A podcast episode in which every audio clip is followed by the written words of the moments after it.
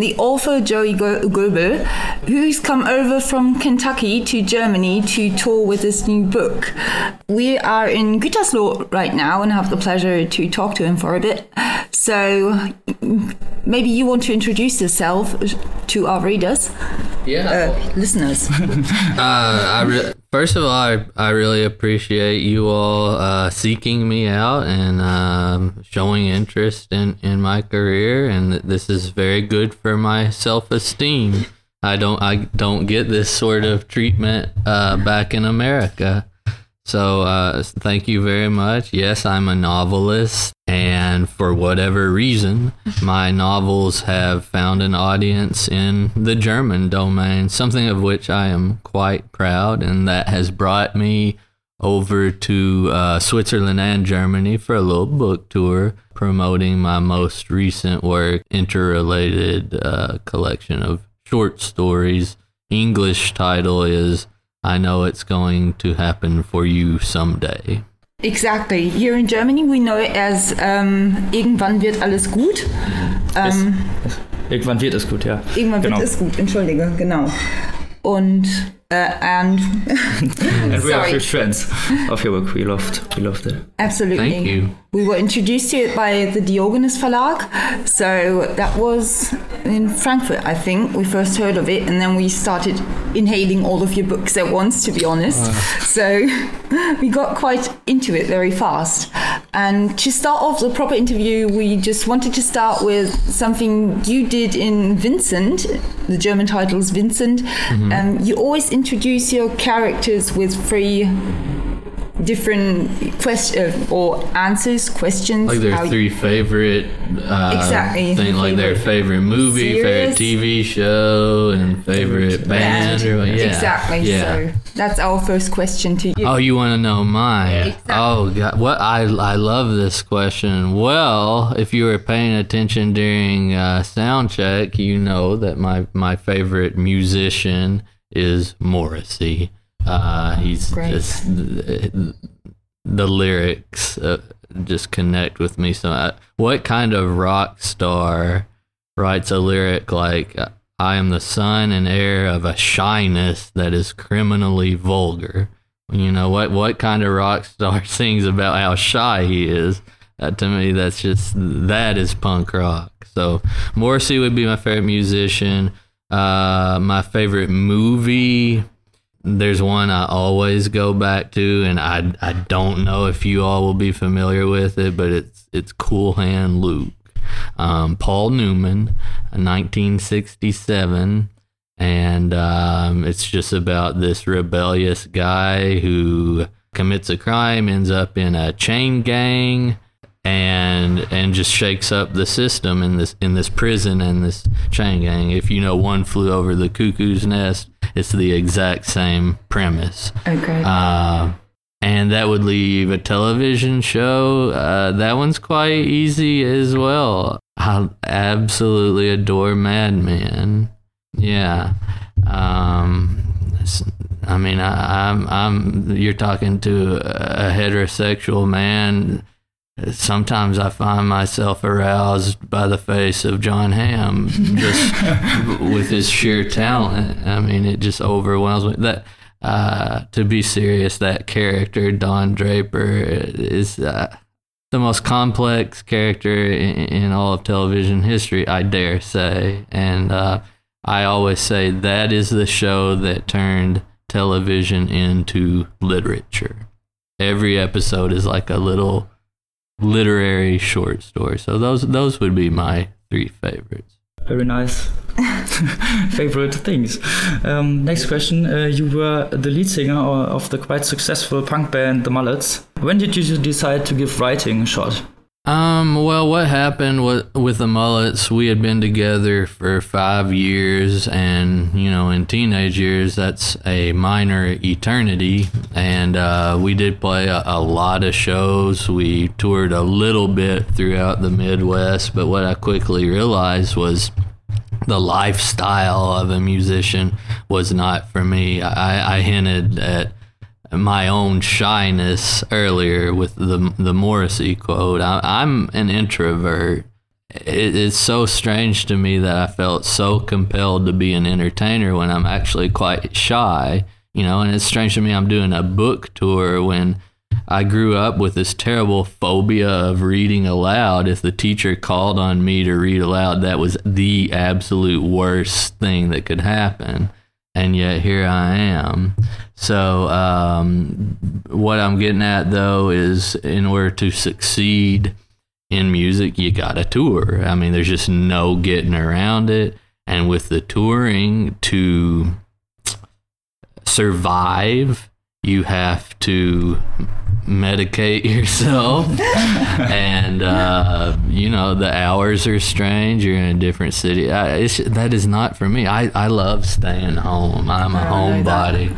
But i like to stay home with my books and my and my records. Thank you by the way. And uh, so it was, it was a lifestyle thing. And, and so that i was an english major at the time and i realized I can still entertain people without ever actually leaving the house. And so I view my novels as just an extension of what I did on the stage with my with my music. It's just a a, a different form of entertainment. Oh yeah, you absolutely do. So you maybe grab a piece of this shyness you're talking about um, in one of your books in i know it's going to happen for you someday you've got one of your short stories about this guy luke birkhall who is try is aspiring to become yeah more famous but it's not about uh, fame. It's more about bringing what he feels to stage and just to show the world what he's thinking through his music. And now now through what you were saying before, how much autobiographical stuff can we find in your books? Because Luke Birkhall seems to be just a bit of you as what you're telling uh, us look right i mean you're kind enough to uh, show interest in me and so i i won't uh, as the americans say beat around the bush. Uh, i am luke birkhall that's the most thinly veiled uh, fictional version of myself ever, and you can find fictional versions of myself in pretty much every book. But that that story in particular, yes, it is about the mullets. Yeah, yes, we found the parallels yes. while reading yes. about you and reading the we book. We thought the question in, in our mm. group and thought it, it, maybe would be completely autobi- autobiographical for you. Yeah, it it, it it has the shininess of autobiographical. It has the emotion, emotionless deepness we, we, we can think of. You want to brought to the audience. And there, there's a not just that story. You you can find different facets of my personality th- throughout all ten stories. But in, in that one, I, I was I most closely identify with the teenage punk rocker who desperately wants to connect with people. I'm sure you notice every story is about uh, a lonely person who is trying to find a way to connect with people. And so in, in Luke's case, he thinks, well, just sitting and talking with people does not work for me. So maybe if I have a microphone and they have to listen to me, maybe maybe that would work. And so in in my uh, teen years, I, I found um, solace in that approach. Um, in the interview with Benedict Wells included in your last book, you claimed that uh, with Trump's presidency, satire found its dead end because uh, there is no sense in satire when reality is even more absurd than anything you could imagine. Quote. Mm-hmm. How long, in your opinion, will it take for the US or for, for the society in the US to recover from this uh, satire fallout? Great question, and, and, it's hard to predict. But I mean, for, for me, there's kind of no turning back from this. I, I don't. I, look, I can only speak for myself. I, I don't really see myself writing satire ever again. I was already uh, turning against it just due to personal preference, but but then when this reality star cartoon character villain became the leader of the free world, that was the final push I needed to divorce myself from from satire. It just really seems pointless. I mean, let me let me give you a parallel. Like these Marvel comic movies, I actually quite like them. Oh, they're entertaining. They're actually well done. It's something my little boy and I can enjoy together. That being said, I cringe when like New York City is attacked and these skyscrapers are falling. My point being, this did actually happen in 2001. It became a reality.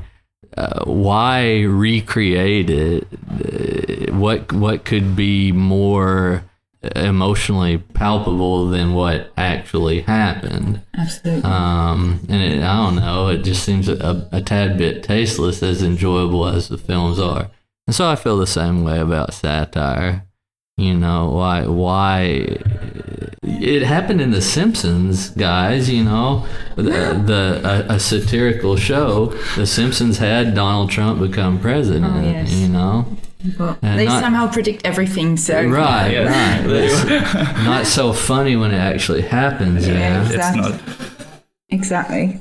And you can see this uh, also in cartoonist shows like South Park. They are, um, in satire ways, a bit more diffuse or a bit more rejected than normally they would have been before the presidency. Yeah, I'm I'm not sure I, I follow you on that question. Bec- Maybe because I don't watch South Park. But That might be a reason. Okay.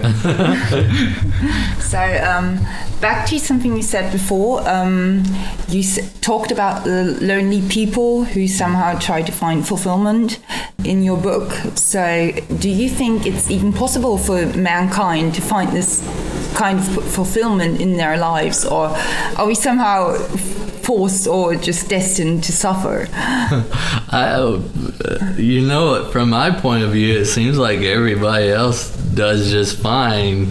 you know.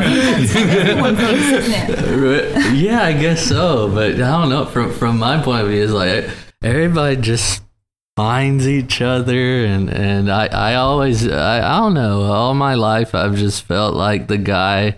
The wallflower on the edge of the room, watching everybody else be happy, and and I've come to accept that. So, I didn't adequately answer your question, though, did I?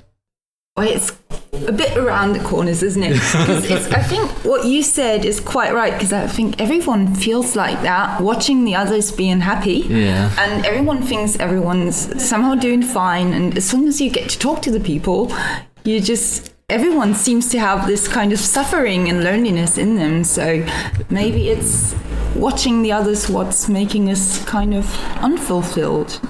Exactly, and and, and then the, this whole social media thing Yeah. doesn't Yes. help. Where They're pushing people- up the hopes. of- Yeah. and and the Yeah. overall. Um, they're presenting. Yeah. Yeah, your expectations about how your life Expectations, has to be. yeah. and that's what's downgrading your own life. So mm-hmm.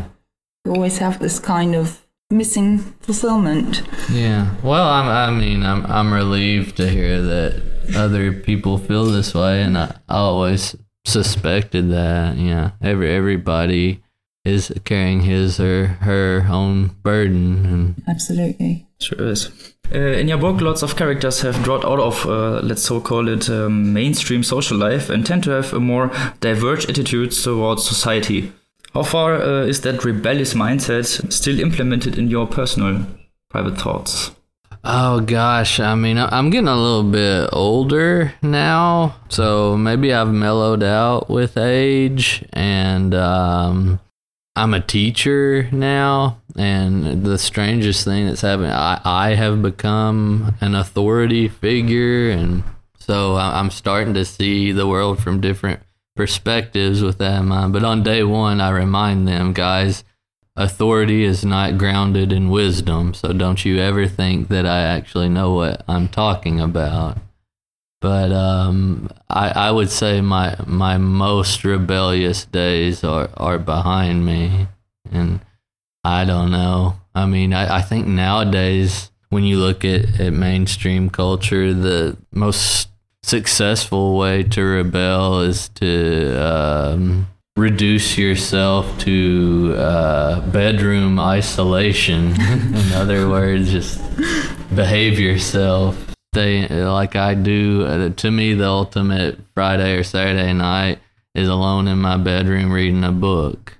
You know, to me that that's true nonconformity nowadays. That is true rebellion. Yeah, as So we that- said before, with social media, everyone presenting themselves and Mm-hmm. feeling the urge to present themselves. Mm-hmm. Probably it is one way to just distance yourself from the expectations of society.